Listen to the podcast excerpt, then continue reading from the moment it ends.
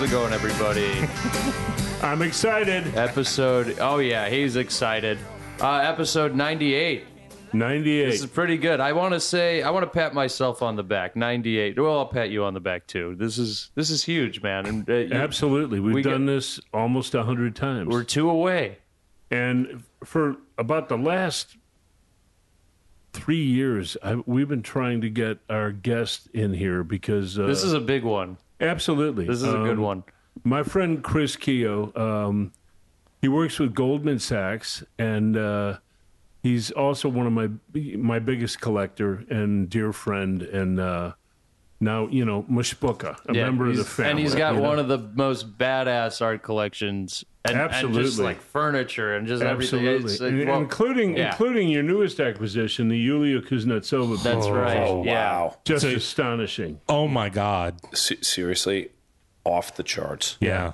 Yeah. I mean that, that piece is like I've had. we were there the other night and we stared at it. Everybody for stares at ten it. Yeah. minutes. It's, it's just I mean, everybody gets lost in this piece. yeah, It's amazing. unreal. Yeah. your Yeah. jaw just fucking drops, man. It's It really does. Yeah. Yeah. This girl's gonna be a master. You know, I think she is. She a is. yeah. It's probably. yeah. No, she's there. It's already yeah. happened. Yeah, Yeah, dude. well, it's time for the world to shine a light on it. Yeah. Well, I'm yeah. saying, Yeah. but, um, I She's incredible. Agree, and then, I, agree. and then, and then you know I, I've got this uh, this piece from Danny Torres that I also love. That I think is just Yeah. absolutely He's amazing. By, by He's the way, great. Yulia and Danny, I don't meet if I don't know you.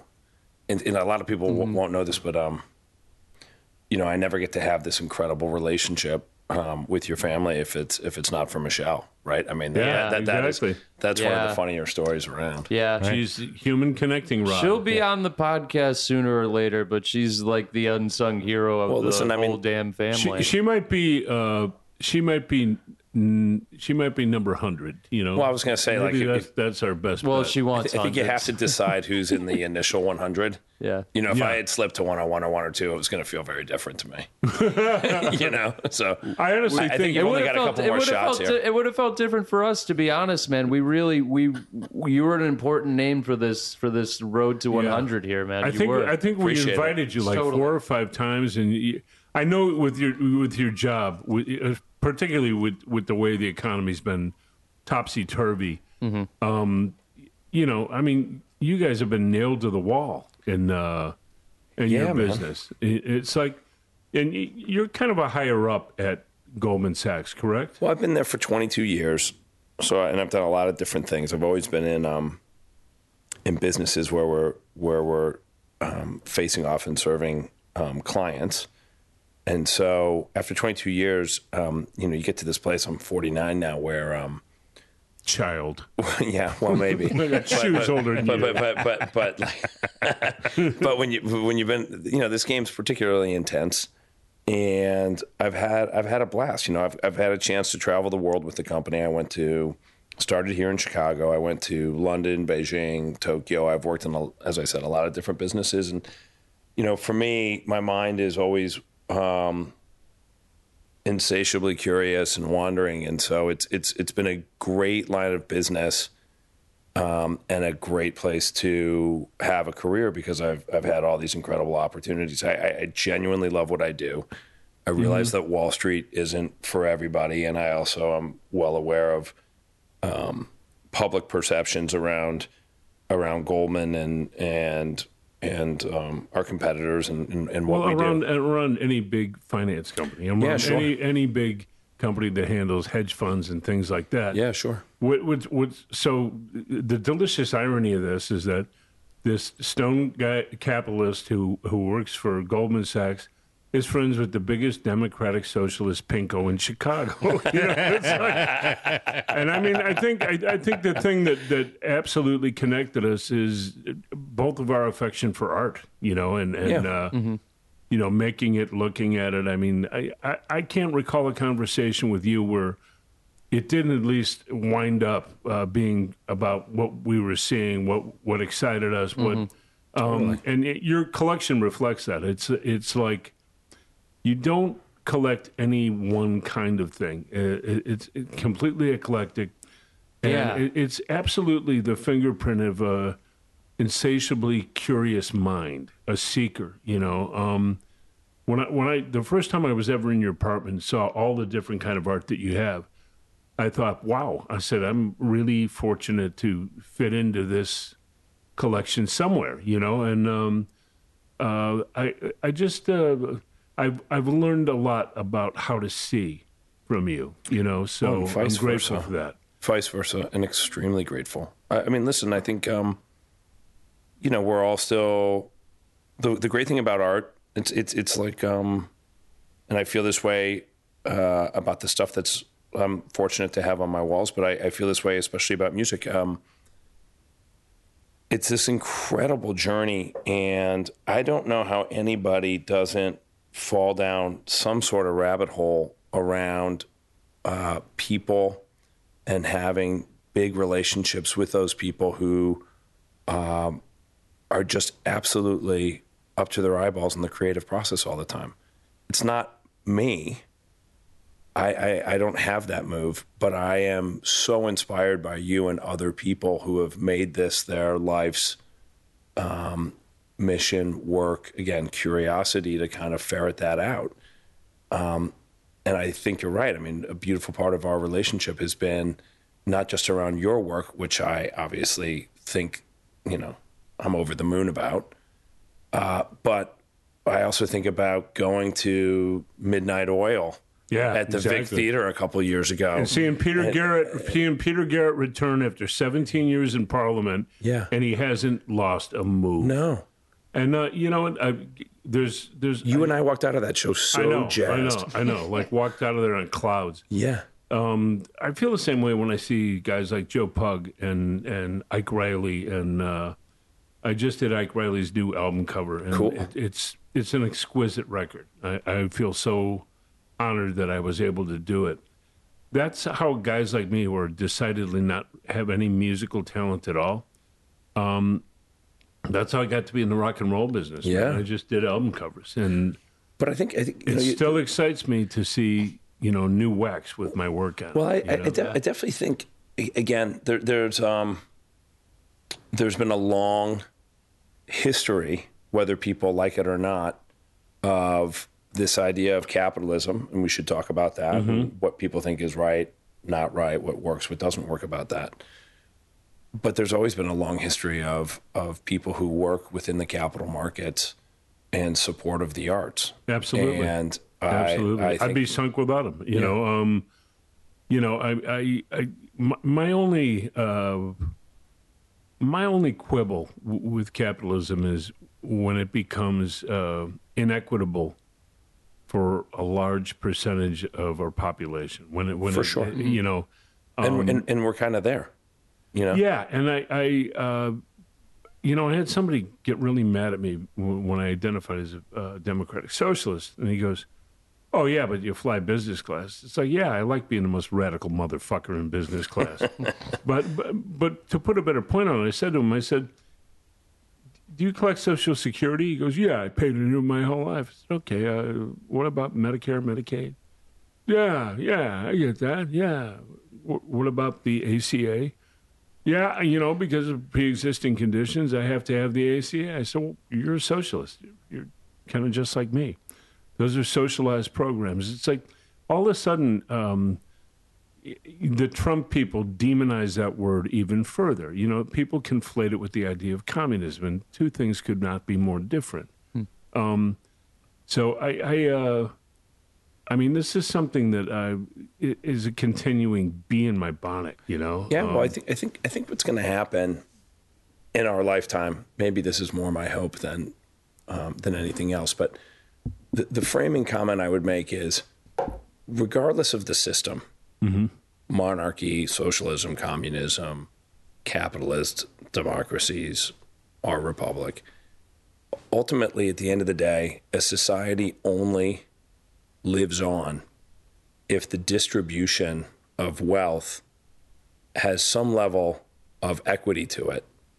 Otherwise, there's always populist pitchforks. And it, and it and it That's just an odd statement for a guy who's a Goldman Sachs guy. well, no, I, I mean. I, I, I hear you, and I, you know, I have this this conversation with my children all the time. I, I believe that there has to be more equity around the distribution um, of wealth, no question. Then the question becomes for people: Do you do you entrust that with a group of people, government or otherwise, or do you believe that individuals ultimately make smarter capital decisions on their own? Mm-hmm. And where I think this country's landed is there's always a check and balance. I think there's an acknowledgement that capitalism, or at least capitalism defined as individual capitalism, that you are able to spend, invest, save as you see fit, is the most efficient because you have a feedback mechanism or loop that is very, very intense to you. Mm-hmm. If you're going to put X amount of your capital to work, you really focus on it. You learn from mistakes. You learn from things that go wrong. You, re- you really, really care.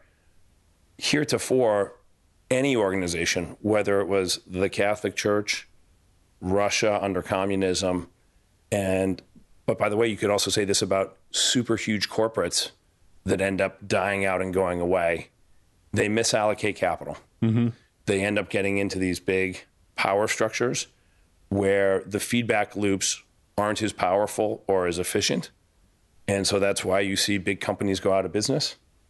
It's why you see governments um, Collapse. collapse. Yeah. And and so I mean- I mean- and so there, there, there's always this kind of give and take.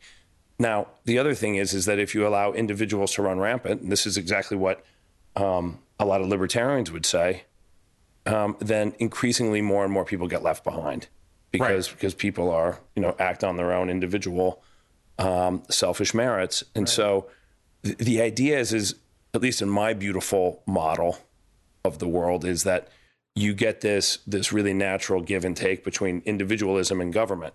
I think that's always existed in this country. Mm-hmm. I think this goes back to the Federalist Papers. Um, yeah. This goes back to states' rights versus Right. federalism as well. And so I, I think there's always this kind of tangle. I think it's out of whack right now. I actually, in, in, in you know, I'm not trying to pivot to another question, but if it's interesting, I also think is what ultimately financial services is is an area where individuals haven't felt that they've had enough power to make decisions for themselves. Yeah. I would argue that technology, including blockchain, crypto, mm-hmm. things on your mobile phone, et cetera, I would I would I would argue that those are rapidly going away because of technology.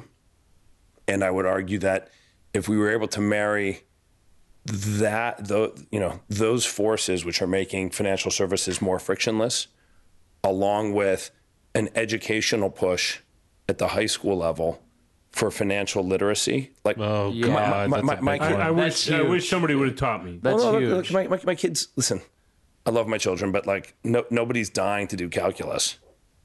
But they but they should understand the time value of money.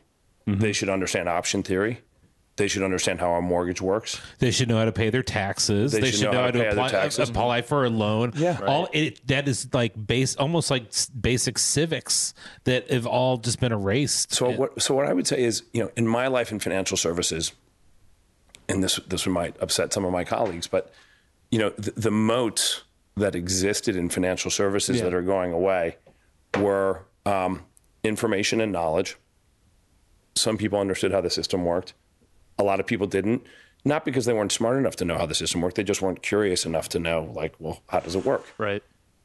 Even though the numbers were published in the newspaper every single day they were by the way, up. you, you, you can't blame the industry. The, the industry does publish numbers Yeah. every day. There is an enormous amount of regulation against the industry, such that you know if you want to read all the fine print or all this, Sure. as annoying as that is, I, No. but but like there was always there were two things. There was um, that that allowed financial services to have like these huge moats. One was information and knowledge, right, and the other one was just you know access to financial capital.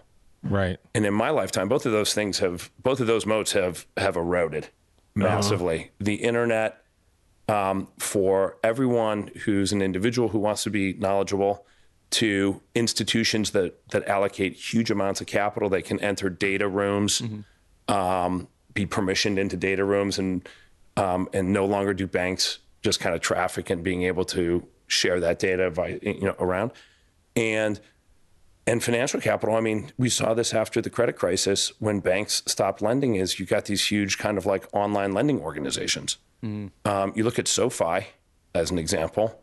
It's completely changed now the what is- student. what is SoFi? SoFi is a company, West Coast fintech company that's completely changed the um, student loan business. Yeah. And so I think, and so you've you've had these new entrants because of this. Anyway, those those frictions across information and knowledge and access to capital, th- those frictions are getting eradicated away. There's like real lubrication in the system because of technology now, and that that will only become more so. But it also speaks to, um, you know, financial services will start to look more and more like a utility potentially. Um, but it also means that individuals, especially, have to take more and more ownership around their knowledge around how to consume financial services. Well, and if they could pay the same kind of tax rates, I mean, right? What you know, oh, what was it? Clinton deregulated the the banks in mm-hmm. in the '90s, right? Which allowed for a lot of money to be made that wasn't taxed like other income. Yeah, for sure. And you know, I love somebody like you who's you know there that's legal. That's that that's the game, and you played the game as best you can, and you're giving back in all kinds of great ways, supporting artists, doing these kinds of things. But Not only artists, uh, musicians, uh, intonation. Yeah, I mean, right, but but I, are do you think there are enough of you out there? well, look, I'm I'm not really here to comment on what people decide to do with their um, their time, their talent, or their treasure. Yeah, Um, I think that's up to everybody. I, I you know, I had, I had great parents. Um, you know, I, I genuinely feel, as corny as it sounds, to whom much is given, much is expected. yeah, and so I feel like a lot's expected of me. Yeah. I, I mean, I've had a I've had a monster run. At the risk of sounding arrogant, I No, don't, no, I don't, I don't mean to. I mean, No, like, that- a lot, facts of, are a lot, facts. a lot, of, No, it's well, obvious, a you lot of a lot of it was luck, yeah, but like, you know, to me, my curiosity, um, you know, not just in the arts but in otherwise is, is, is but I would say this about what I do in my day to day life of business. I, I'm infinitely curious and interested in human beings. yeah. Uh, and I realize that a lot of people aren't this way. Um, you know, I get really bored with myself when I'm alone. Like I love being around other people. Like I just I find it again infinitely interesting. But if you're only hanging out with one set of people, Right. you know that You, that, you that don't want pretty. to. You don't want to surround yourself with yourself. you know. no, Yeah. exactly. So I, I Is that why you have so much art around your place? Is it, is it to feel you know less less less lonely at times when you're you're just like you have Well- because it, really feels like the walls speak to you and communicate Yeah. to you in a sense. Not Yeah, to sound I- like some No, no, no, I've- stoner, but yeah, you know. That's actually a very good way of saying it. know I've, I've, I've. I, I, I've been. It's a great question. I really appreciate it, Max. There's, Of course. The, you know, much like um, the Fitzpatrick home. Yeah. It, it starts to take on this aspect of where it feels like the Barnes Museum or the original Barnes Museum Yeah. outside of Philadelphia, like Where, where there was. I was. I know. I actually went there. Yeah, Um, and there was no, there's no room on any wall anymore. I, I, um, you know, I, it, it- it's it's in line with what what you would expect, which is the art, um, helps me think through myriad myriad things and brings me an immense amount of joy. I would also say I have. Um, as you guys know, because you've been over at my house a gazillion times, I have I have loads of pictures of my kids. absolutely. And- there's, a, and that- there's a wall. There's a gigantic wall. and and that yeah. and that's you know I you think have that paintings of your kids. You, yeah. Well, that's a function. I mean, again, as narcissistic as it sounds, it was more of a function of I came out of a divorce and I, you know, I have a I have a great relationship um, with their mother, but but I also, um, you know, I have them for a week and then I don't have them for a week, and so I think in some ways you put on. I guess what I'm trying to say is you put on your walls the things that you like to look at because they bring you some level of um, of satisfaction, peace, understanding. and the Yeah, things that joy. and the things that chart your journey. Yeah. And sometimes, you know, going back to Julia's piece, sometimes it's stuff that you actually need to think about that you otherwise weren't thinking about. Mm-hmm. I mean, that absolutely. Julia piece, well, again, everybody who's looked at it, it's fallen down a rabbit hole. It's like, it's like, it's, You know it's, what? it's, I- you know what? It's like, it's like giving a six year old a kaleidoscope. They're like, I, I looked at it and I thought, I thought, this this is kind of, uh, y- you know, a window into where she comes from in the world. Right. You know, I mean, this is uh, all of the demonology of uh, growing up in Moscow is present in that piece. Hundred And percent. and uh, you know, I mean, I Yulia worked with me for five years, Yeah. and just watching her uh, progress at this alarming, lightning-like Yeah. speed uh, was just a thing to behold. Well, you know, I, I told her once. I said, you know. It's a little humbling when your assistant has ten times more talent than you do. You know, Well, I, I don't know about that. I think you guys are. I, I, it's really sweet to sweet. say that, but I think I think you guys are talented. You know, in so many ways, similar and different I learned I learned way more from her than she did from me. Well, let me tell you this: Th- this piece that we're talking about, we should probably just try to find a way to throw up a picture of it or something at some point for people You people know who what are we listening. should? We should find a way to. But uh, but I'll s Yeah. will send a copy to Max. but uh, We'll get it done. But I mean, again, it, it'll speak to people in in different ways as it should. But it's an interesting piece for this point in time because you're right. You're talking about an immigrant's experience that came to this country from Moscow. w- with with- with, authoritarianism. Yeah, exactly. you know, With her lens. Yeah. So her lens and is being, being a, a woman in that yeah. in that uh, But, but, the, but, the, but the piece the piece speaks to the the piece speaks. Huey's chiming Huey in. agrees. I mean, Huey clearly agrees. Huey's a big fan of you. Huey used to come to my studio every day, lay at her feet, and just stare at her. Yeah. So he, Huey, he probably thinks that she's coming through the door. Huey, shut up. N- nonetheless, though, I think her her her view is at least what I see in this art is you've got this um, you've got this person who comes to the stage and she's very cognizant of the narratives that we've all been told. Oh, and, absolutely. And, Yeah. and, Absolutely. and, and the narratives as everyone wears them Yeah. because there's different characters in this piece and there are, some You know- are wearing you know, them on their skin and some are wearing them on their uniform and some are translucent through their bodies and the narratives are are are transparent you know translucently behind them i mean but it is there again the speak the piece should speak differently to everybody but to me it speaks to the i've come here from another place where i understand what oppression is Yeah. but i also understand the power of narrative storytelling and what's been put forward and how that controls people it's wild It's a powerful piece against power. yeah And uh, I, I, I got to tell you, when I saw it in, in the flesh, I, I'd seen it electronically reproduced. When I saw it uh, in person, it just knocked me over. It's just Agree. like, Yeah. wow. But again, I, I, I, you go back to these idea of these. So, Chris, how did, how did you, um, you know, how do you make this life of yours outside of work? Well, I know Michelle, um, you know, Max's mom, Tony's wife, um, Chris's friend from um, wanting to buy a couple of pieces of furniture. We have a massive row, massive fight, like huge. like, and, and, and by the way, oh, no, when Chris Keogh gets pissed off, man, it's like, you know, get out of the room. You so know? I, I I I snap, and uh, it's not it's not attractive. And and by the way, you know it, the the the punishment well well outlasted the you know whatever slight or crime could have been committed by Michelle. But anyway, she left me um, your book from the DePaul exhibit, um, and again, you know, overused term. that, was by a good, that was a good book. Oh, it was incredible. But but that started all of this.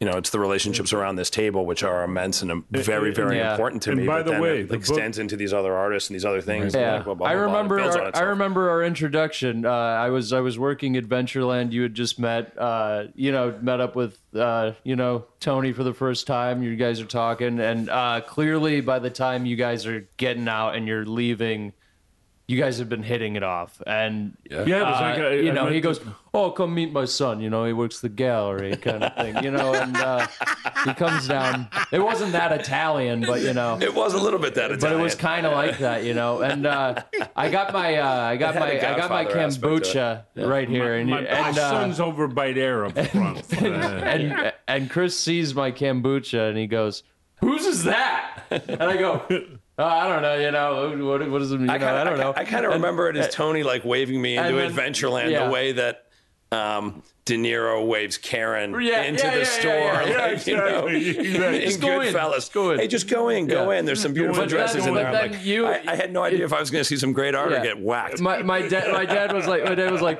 oh yeah, he, he drinks this kombucha shit. It tastes like ass. I Yeah, swear exactly. to God. And then you guys are both flaming my kombucha, and uh, you guys even hit it Well, off there was, even there more. was shit floating Uh, in it, Max. yeah, There was stuff floating in it. It's, like, It's pretty good. We don't know that it's not a little of this and a little of that. I had to what I mean? kick. I, I, well, that's how I quit kombucha. Uh, no, no, um, no. I, I just got over it. How do you know that stuff floating in there I not like boogers or something? I mean, I don't. really. Yeah. I don't. It's just it's pleasant. It makes you feel pleasant. I think we've definitely gotten to a place now where, you know, where where water is more expensive. Yeah. Yeah, oil. it is. It's gonna Wow. be it's gonna be a currency It's someday. gonna, yeah. So speaking about currency, you guys want to talk about crypto? You said. Yeah, A you know little what? yeah. I, I'll tell you why. Because two years, uh, three years ago, when we were in in, in Paris shooting Patriot, Max kept telling me we got to get Bitcoin. We got to get, Bit-" you know, and and then when he tried to explain what it was to me, and when I try to read about it on the internet, it seems like it's merely invisible money, and I I can't I. I'm a I'm a simple creature. I need thing tangible to be Yeah. in front of me. You know, I mean, whenever I have a few extra bucks, I buy a work of art. You Yeah. know, that's Mm. that's my jam. Um, which can be a good investment. Yeah. I make the it is. ju- I, I investment, never yeah. mind. I would never sell one of these. You know, I mean, True. I'm just that guy. You know. but every time I come over, I say, Max, I need you to move your inheritance out of the way. right. You know, Yeah, exactly. Yeah. Well, I mean, I think I think. By the way, by the way, you're gonna do pretty well, kid. Well, I Oh, well, you're, you're gonna don't- do, you're gonna do Let's very cut that well. out. Okay, You're gonna do very I'm well. buy, buying art is a investment. yeah, it is. Yeah. So, it is. so, the, so the way to think of, the way to think about, um, well, let me say this. Uh, you know, I'm going to speak of, of uh, as with all things on this podcast, I'm going to speak of my own views, ideas, half baked theories. So th- they're not representative of of, of my company in any Uh, about, way, shape, or form. about cryptocurrency. About crypto, about anything I talk about about Yeah. financial markets. I, I don't. I don't anything- understand the- the- cryptocurrency. man. anything that I talk about about financial markets is going to be my views alone. But but to go from this kind of idea of like you like to buy art and have it on your walls because that's that is not only things that, that you love and are important to you and connect you with other people, but inherently you, you also see it as a store of value. That's an important segue into currencies for a second Okay. Currencies forever, again, in my opinion, really do two things. One is that they're a store of value. You feel that there is some sort of um, safety associated with owning the dollar or the euro or the yen or, or any particular currency. You have your own view on what's more stable or, but that, that you wouldn't just, you wouldn't just buy any currency um, unless you thought that that had some sort of level of safetyness and soundness. And then the other reason for any currency is it, it helps facilitate exchange of goods and services. So if you go back to presumably old days of barter, you know, I made sweaters and you grew corn. And and so that that but I do a lot of barter. yeah, you do do a lot of barter, but but but you're but you're an exception, not the rule. And currencies, um, you know, going back to Roman times, uh, existed and were expanded aggressively simply simply for that was to underscore the the you know to facilitate bartering on a whole new level and accelerate the trading of goods and services. Around. improving lives and improving lives. raising society up. Yeah. So then, you, so then you get to crypto and you say, okay, um, if it is indeed a currency, any of these currencies, you know, you know Ethereum, Bitcoin, you know, na- name whichever one you want. Does I don't have a strong view on which one's better than the other, or stable coins versus non-stable coins. I am, I'm not smart enough to know that. So, you know, my answers will be more theoretical. Then you get down to this idea of, okay, does it satisfy the two tests that I just said? Is it a store of value and does it help with the exchanging of goods and services? Well, the second is obviously yes. I mean, people are, are using it.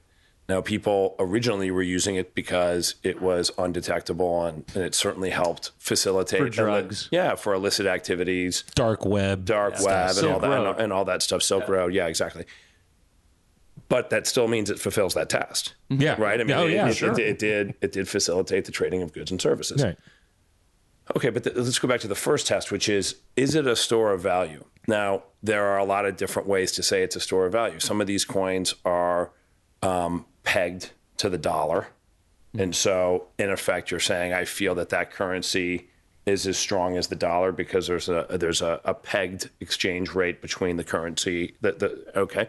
How And do you determine that, though? I don't, well, no, they, don't, they, they, they, the, the creator of the currency makes the claim. Not unlike the Hong Kong dollar. Like the Hong Kong government fixes the ratio of Hong Kong dollars to the U.S. dollar, such that if you are pegged to the U.S. dollar, in effect, you're saying my currency has a store of value that's akin to the store of value around the U.S. dollar. Now, I've got a lot of thoughts about this, and you're just going to have to bear with me as I go down this this, talk, this talk, rabbit hole. slow, talk slowly. I'm a simple creature.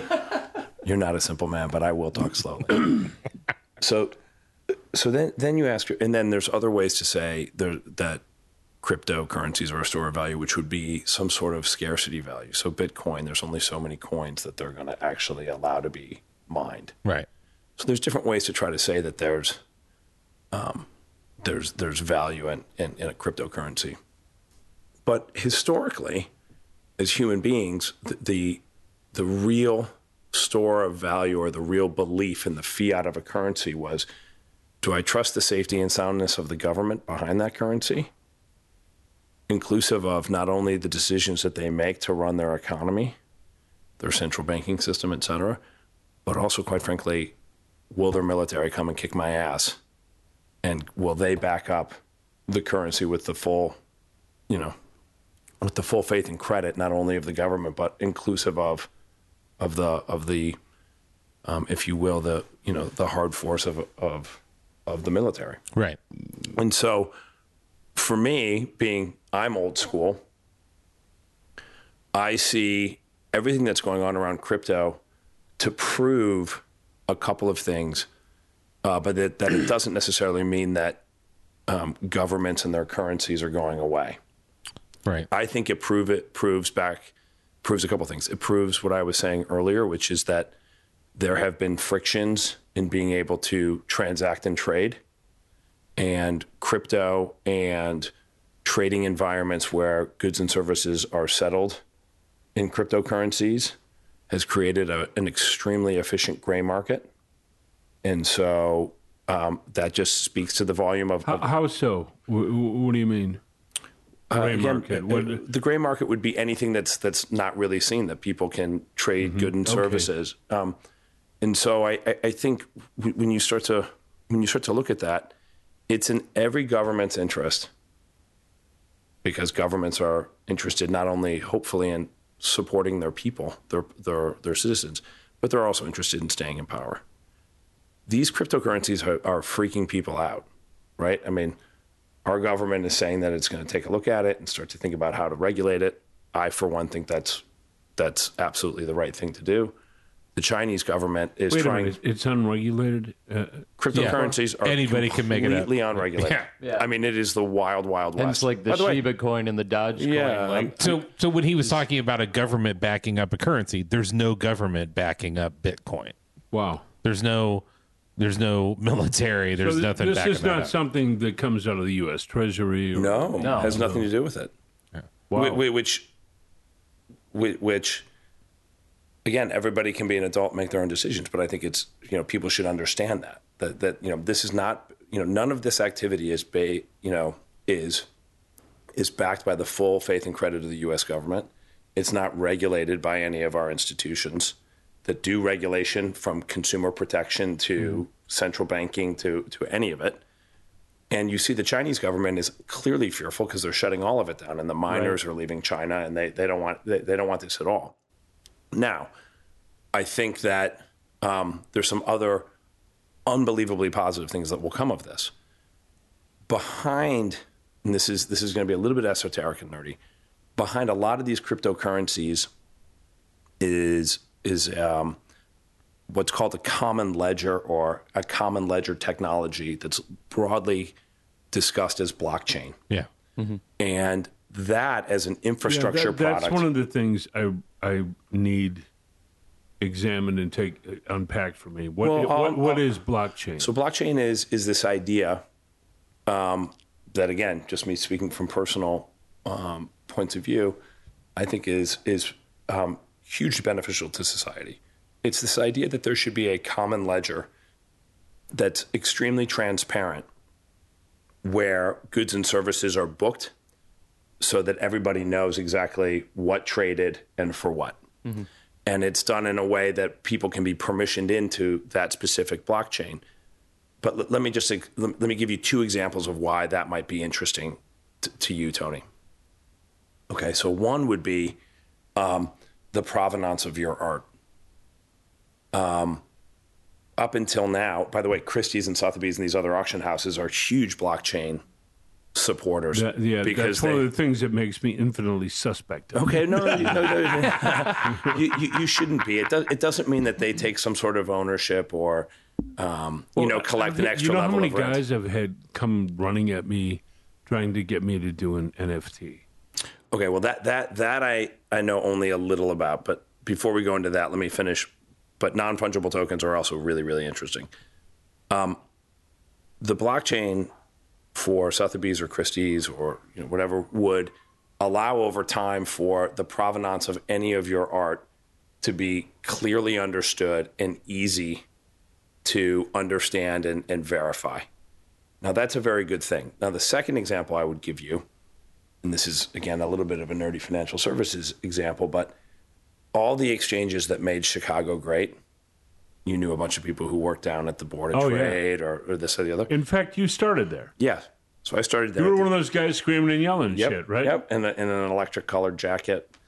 And I, but, but, but, but That's that's the American bullfight, man. It's the American bullfight, but they were brilliant places to learn a few things, including th- this kind of second theory that I'm going to share with you, which is, um, and again, this kind of gets back to the currency example of of facilitating the trading of goods and services. Goods and services. Exchanges did a couple things that were just brilliant.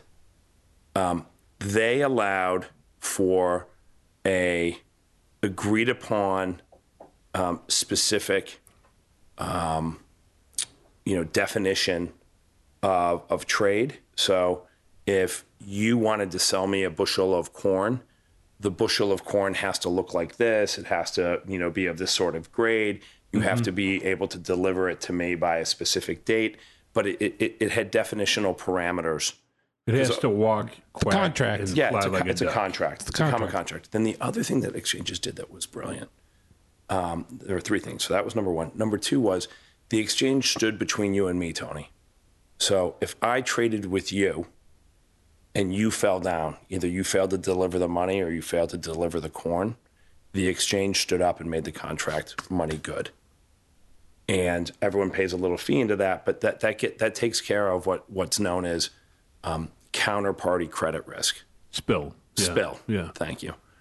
Um, and then the third thing that exchanges did is they published their prices. Back to what you said, it happens in the newspaper every day. Every day. And so, every, yeah. so everybody would have an idea of like, well, you know, a bushel of corn actually now costs this, and here's why it costs this, and there's, here's how many. I was always Here's how many fascinated by- contracts traded because of this, but but there's value in that, Of course. right? I Right. was always fascinated by the fluctuation in, in the stock market. You know, that that that things uh, that values of things were fungible. You Yeah. know, and Oh, uh, for sure. infinitely fungible. Yeah, for sure. But what what what I think was crazy was how computers changed that over the last thirty years. yeah! Like, All of a sudden, there wasn't a pit anymore. It was Oh, for guys sure. on their laptop. Yeah. Well, like so, my, my father was a commodities trader. Oh, wow. Yeah, and you know they like he would look at you know uh, uh you know um, long time trends in wheat and like Yeah. get these positions because there were these big waves. And then once computers came in and the overnight markets, it's just all these little teeny tiny. So so so back to It's all I- algorithms now. Well, yeah, this goes back to my in- initial thing, which is um, technology did two things. It, it made information much more ubiquitous, Yep. including machine learning. To your point, And much more, much more up to the minute. and much more up to the minute, to the second, to the nanosecond. Yeah. Your best traders in the world now pay real money to be able to have better wires and access such that the what they call latency between when they press a button and it gets exchanged on any exchange, traded on any exchange, mm-hmm. is you know, nanoseconds. Yeah. And then they're measuring it in nanoseconds because they're and they're trying looking to. at the Tokyo markets, the It's a- European markets. Oh, they're looking at everything. Everything in the I mean, again, yeah. again, as you can imagine, um, you know, that sounds kind of big and scary and manipulative, and I'm sure that there are people that do do that, but overwhelmingly so. What technology also brings to bear is an enormous amount of transparency. Yeah. And so our government, the SEC, can now go in and request information. It's all data. Um, and they can analyze that data and come up with an idea of whether you've been acting in accordance with the letter and the spirit of a law. So, so it, it is this kind of fascinating thing. There- There's a really great line from a movie. I, I don't remember the movie, but I remember the ac- actor, John Malkovich. He said, You know, information is now the hard currency of our culture. Okay, so now this gets into the non-fungible token stuff, Tony. Which, which again, I don't pretend to understand. I, I imagine that you know people who listen to this All are I going to know have is all that the, sorts- the, the, the first big art one was done to, by a jagoff named Beeple. and this stroke is, you know, could not could not get a show How do you feel about this guy, Tony? could not get a show in New York, you know, for years. And the first NFT that, that you know scores seventy million dollars, this hand job uh, Yeah. has, you know, and then a week later, five different guys. I want to do an NFT with you. I want to sit down and have a serious conversation about NFTs. And it's the same so- voice that you introduced me to Max. exactly. Yeah, There's no, there, there, he's got split personality. I got a guy. No, hey, no. hey, listen here, my boy Max. He's gonna My make an Max. NFT for you. He used to do sweatshirts and He T-shirts. that- he He's knows into that he's merch- doing, the now he's listen, doing my- NFTs. My you boy? Max, he's into merchandising. He knows all about these NFTs. He's got NFTs falling out of his ass. I mean, what, what, what what I'm confused about is what is what is what is the ideal NFT for for for my dad? Is it is it a PDF file? Because I don't I don't like I understand that you know people will buy anything you know including the, the top shot cards and and the the basketball cards and stuff like that. And what's the difference between you know, getting your file deleted or whatever, or, uh, between somebody throwing your, your baseball, basketball, you know, your Pete Rose rookie card in the fire, right? It's, Yeah. it, so I think I think I think it's um, I think the way to think about this, at least in, in the context of Tony, and then uh, you know, you're an artist as well, Max. Like you're a great actor, so I mean, you know, you. there there will be there will be um, you know, like a 30 second snippet that could be cut into an NFT and like shared as a as Okay. a digital thing. Okay, Got but it. but like you're both artists. The way to think about this is not, or at least the way I'm thinking about it. Maybe it's incorrect is the idea is that it's non fungible. It's not copyable. No one else has it. They It's, can't it's, sell it, It's, it's the Yeah. digital. Well, you could sell it, but there's only one digital representation. So you could take every physical piece of art that you have, Tony. There's one digital image, like you know, super high res, and you could you you could sell that whatever. Okay, fine. But what I think this is, or where I think this is going, and again, I, I could be dead wrong, is I, I think it's just basically all about a royalty stream that again goes back to the blockchain because I put Tony's NFT up on the blockchain and somebody pays me because I own the digital representation of your art, but they pay me, you know, not unlike Getty Images, for instance, to use that piece, that that that representate, you know, your content in some other vein. It's also not, I, I think, uh, any different than all these um, musicians that are selling their catalogs um, and getting like huge upfront money for to forget, you know, to give up the future royalties. Yeah, they're But- but- taking the pimp roll and then okay, but this also gets back like the parking meter Okay, deal. okay. So this now this it is like the it is like the parking meter deal. exactly like the it. Piper- It's like the parking meter deal, and it's also, by the way, um, you know, it's also um, no different than what Bowie bonds were when David Bowie sold his catalog forward. Similar, but he, he took it. It was through a bond offering rather than just selling to a private equity company. But but but but here's what's interesting. This also gets back uh, this conversation around non fungible tokens, um, royalty streams. I'm just say, sticking in the art world right now. This also comes back to, though, again, do you understand? Do you have enough financial literacy to know whether you sold that future royalty stream rich or cheap? Yeah. And if you don't have that, which again, not, I'm not just talking about artists, I'm talking about most people in America have no idea how to think about that. Mm-hmm. And that's wrong because all of us are creating some level of content or have some level of value or worth. Now, the market might speak to that, like, you know, your job pays X, and if you don't like it, go down the road.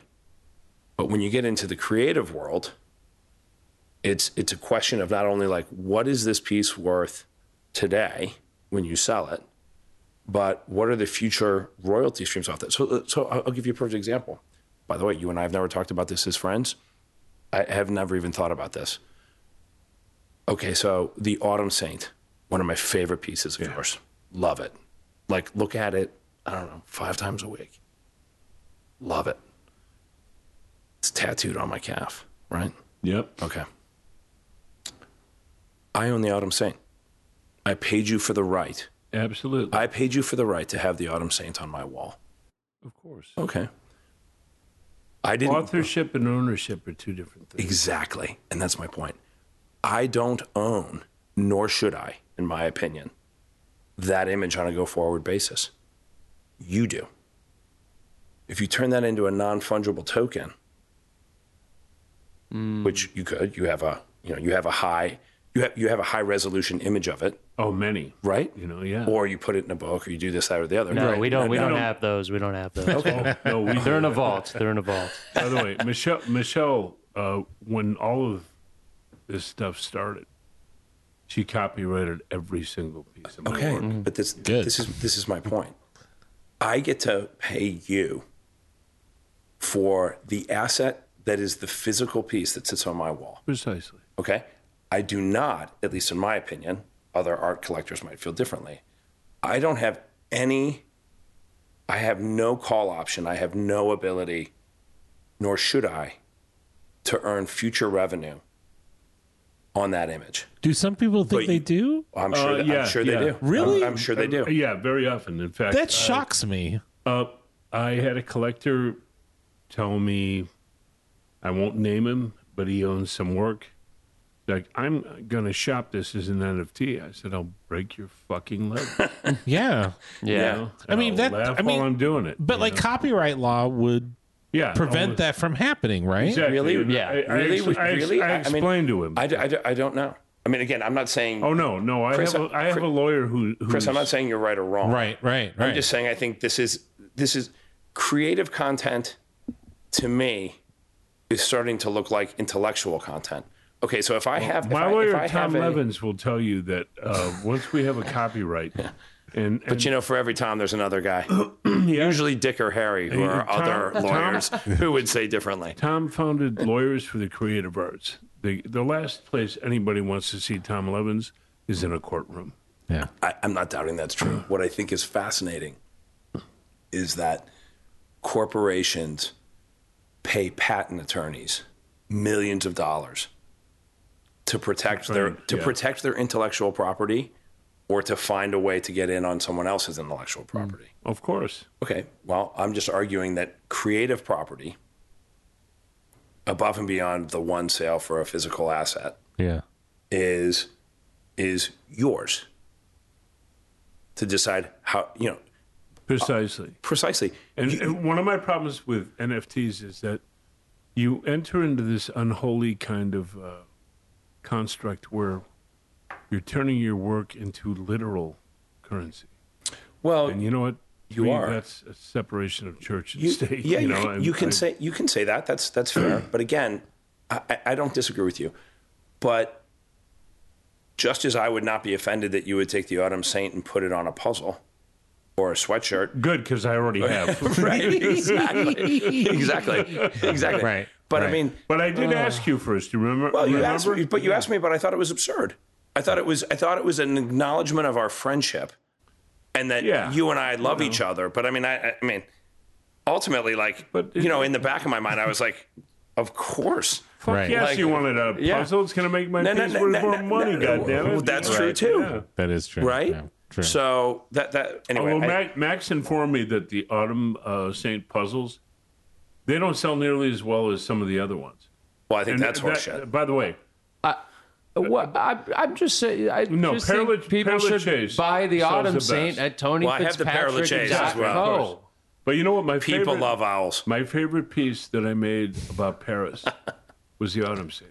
I love it. Yeah. It was about uh, Marché des Rue Enfants, you know, which was a orphanage that later turned into a food court. You Yeah. know, I was, I, we, I, I remember, there. yeah, Yeah. that was awesome. That was my first day in Paris. you know what? And and I never got anything but a great meal there. Yeah. Yeah. Um, Perigo.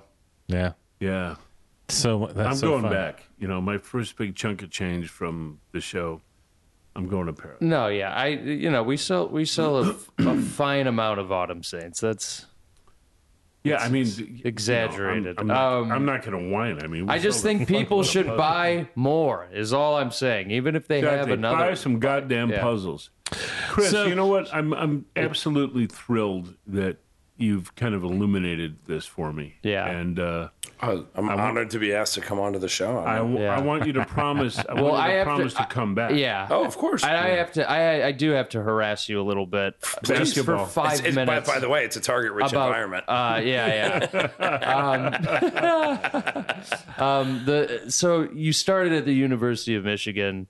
Go blue. Yeah, Go Blue. uh, w- I think you know it's so funny, man. I, I have a connection to Michigan in many ways. Uh, my best friend had a, a a little getaway house that I'd go there every other weekend with, um, and I just get lost there and just get lost at the beach. It's the And most really physically just- beautiful place in the Yeah, world. Yeah, and man. I, I, can love only Michigan. imagine Ann Arbor was just the most amazing place. yeah, to- man. I mean, I, I thanks for teeing up like Yeah. talking about my favorite one of my favorite places. I again, I, I I've just been I've been so lucky, blessed, whatever you want to call it. No, by the way, that's a great theater school too. It's a great theater school. Jeff Dan, uh, Jeff Daniels. Yeah. No yeah. shit. Oh, he's great. Yeah. That's all I'm saying.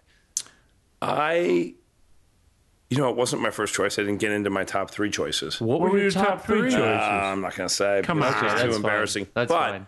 They No, made come a on, mistake. come on. They made a But mistake. Keto, come clean. no, because you know, in retrospect, I wouldn't have worked out at those places. Were they? Were they of the I know- I Ivy know that feeling, yeah. variety? Yeah. they, I think they would have sent me down a different, dare I say, more douchey path. Sure. So I'm, I'm, I'm, I I feel lucky that I landed where I landed. So Harvard? Yeah. Uh, no, No, uh, it wasn't Harvard. No, I, I, I, I knew not to apply to any of those. You ever Oh, talk guys. to anybody who went to Harvard? Whenever they never say when I was in college or when I was, they always say when I was at pregnant pause, Harvard. Yes. Right.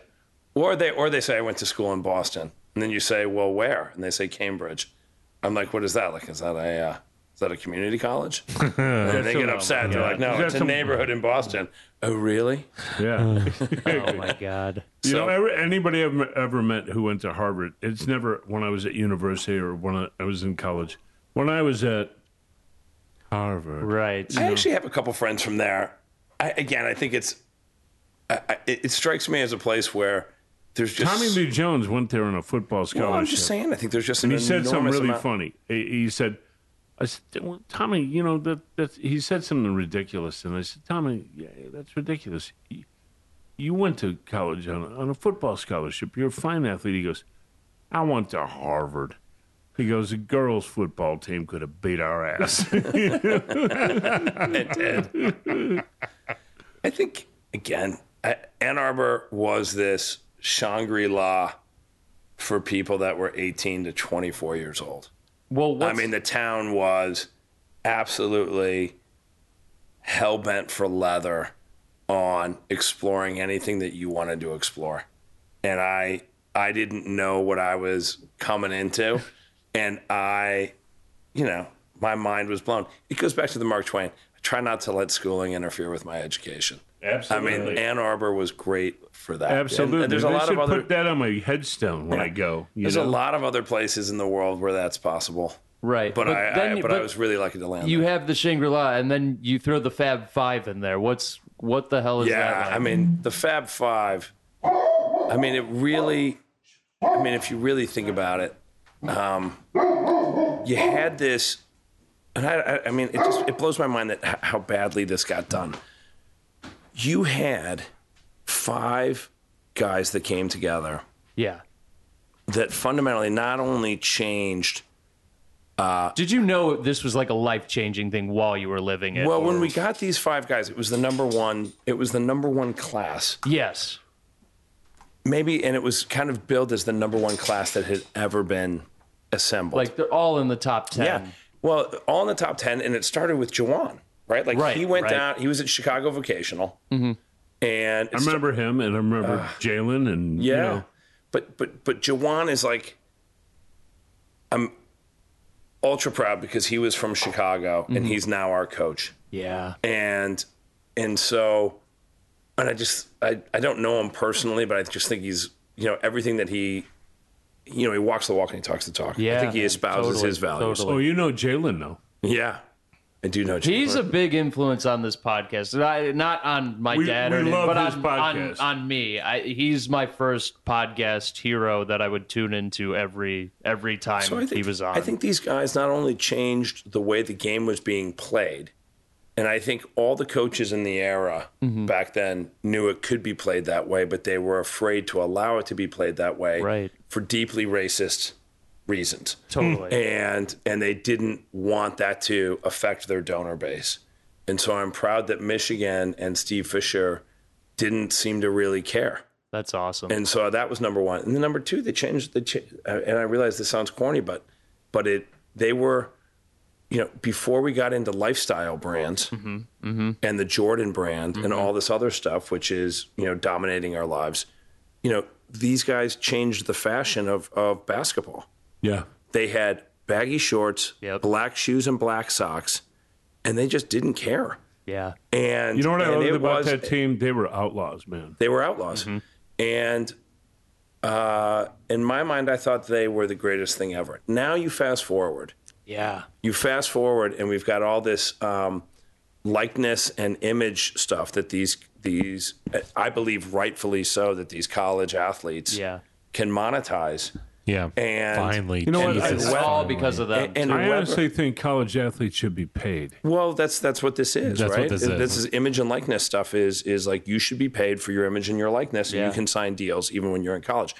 Chris Webber has, you know, no. I, again, I've met this guy a couple times, so I, I, I might be biased, but this poor guy was vilified twice over. One for making a mistake and calling a timeout mm. in the final game, even though we were getting our ass kicked. Just I was at the game, so I mean I can tell you, I remember where we were at before he called the timeout. wasn't pretty. And secondly, because he took a loan from a booster. Now, in today's day and age, if you vilified a kid for making a mistake on social media or because of these new image and likeness things, right. you vilified a kid because he was able to make some amount of commission off the millions of dollars of They're you making using- off yeah, him. they're Yeah. making off him. You'd say that is that is batshit, yeah. right? Yeah, stupid. and so I, I I don't think that anybody. Um, I think a lot of people have given the Fab Five their due, and I, again, I was just lucky to be there with a front row seat. They're fucking legendary. They're man. fucking legendary Yeah. in my mind. Excuse my French. Yeah. But no, no, this whole but- show is Right, exactly. French. But- you know, but Oh. but I think I, I think well. I think the university owes Chris Webber an apology. fucking right they do, Ma- man. Maybe the entire Fab Five. I, I don't know if they've reinstated their They haven't put the- they haven't put the their banners back up. Um, I, but I think Really? they owe owe The the, banners are- whole the team a- banners an are- apology. The banners the banners are in some building in Ann Arbor. let's break. The let's, banners are in some building in Ann Arbor where they Hey, where, Chris, where, where they let's basically break in there and get them. yeah they basically have them I've rolled done up. that. I've done that. It's it's kind of like it, it, I- have this image in my own mind, probably you know, in, deeply inaccurate that they're rolled up and in some box. Like National Treasure. Well, well, kind of like National Treasure, or kind of like, or kind Raiders of, of the Lost Raiders Ark. of the Lost Ark, where they take the Ark of the Covenant and they put it in a box, and it's some in you a know warehouse someplace in somewhere. Alexandria, Oh. Virginia. Nobody knows what's You going on. guys, there. I say we break in and break them out. Steal the the National Declaration of uh, uh, the Fab Five. So I, I, I, I don't want to leave on this, but I, I do have to say this. I am I'm a Cubs fan going to a Sox game tonight. What do I need to know? Uh, not to wear any Cub shit. Well, I'm not. Yeah. No, I won't do that. Uh, and buy yourself be a Sox hat. Is, you know what? We're. Uh, I've got a Sox hat, and you know I love Moncada. Like I think I love them all, man. Moncada is a great. You know kid. what I like? I If you like. get any Moncada's a great trouble, just hit me up. Why not? I- You I live live four down there. blocks away. Yeah. I've been seeing some. I love them all, and I've, I've begun to even warm up to La Russa because Yeah. you have to give him his due. He, Of course he- you do. Yeah, I didn't like him because he presided over two of the dirtiest steroid teams in baseball history. that weren't named the Houston Astros who are playing right now.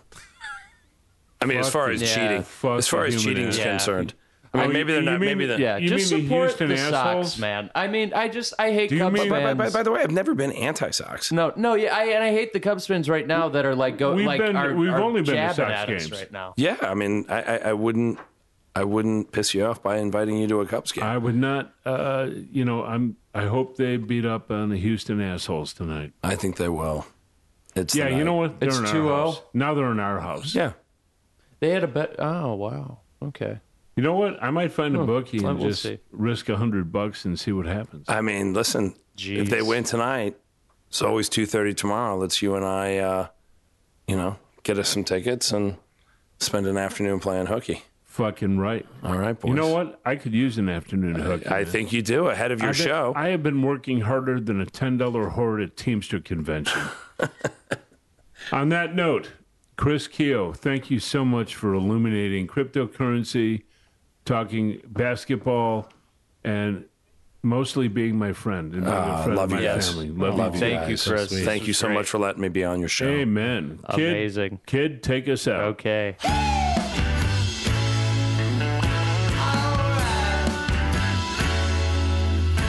Hey guys, this is Max Fitzpatrick of the Max and Tony Show. We just want to thank you guys for tuning in to our 98th episode. 98. 98. 98. Like Yes. an Oldsmobile. 98. Sponsored by Forbidden Root Beer. Next time you're in Chicago, check out their brewery at 1746 West Chicago Avenue. Drink their beer. And if you don't like mm. beer, there's a good wine shop we know of called Door 24. At 2124 North Damen. Max, that's 2124 North Damen. Oh, okay, you're done. Okay, I, I, you always seem like you have more to say. Uh, so, Story of my life. shout out to Parkwalk Productions, home Chris of the Max and Tony Show. Do you need to catch up on old episodes? Of course they do. Do you have any burning questions for Max or that guy, Tony? Burning, burning. Then go to the Burning, maxandtonyshow.com and look out for the new show you have. Jesus of Western of Avenue. Western Avenue. It's opening at the Cleve Carney Museum of Art next Saturday, Whoa. October 16th. Be there. It's going to be square. up for a while, so if you're not there It's at up all, for four months. It's up until January kind 31st. Of a dick. Yeah, be there. Um, Or you're a dick. I'm going to be there every Sunday. Uh, I'm taking names and kicking ass. Okay. Thank you.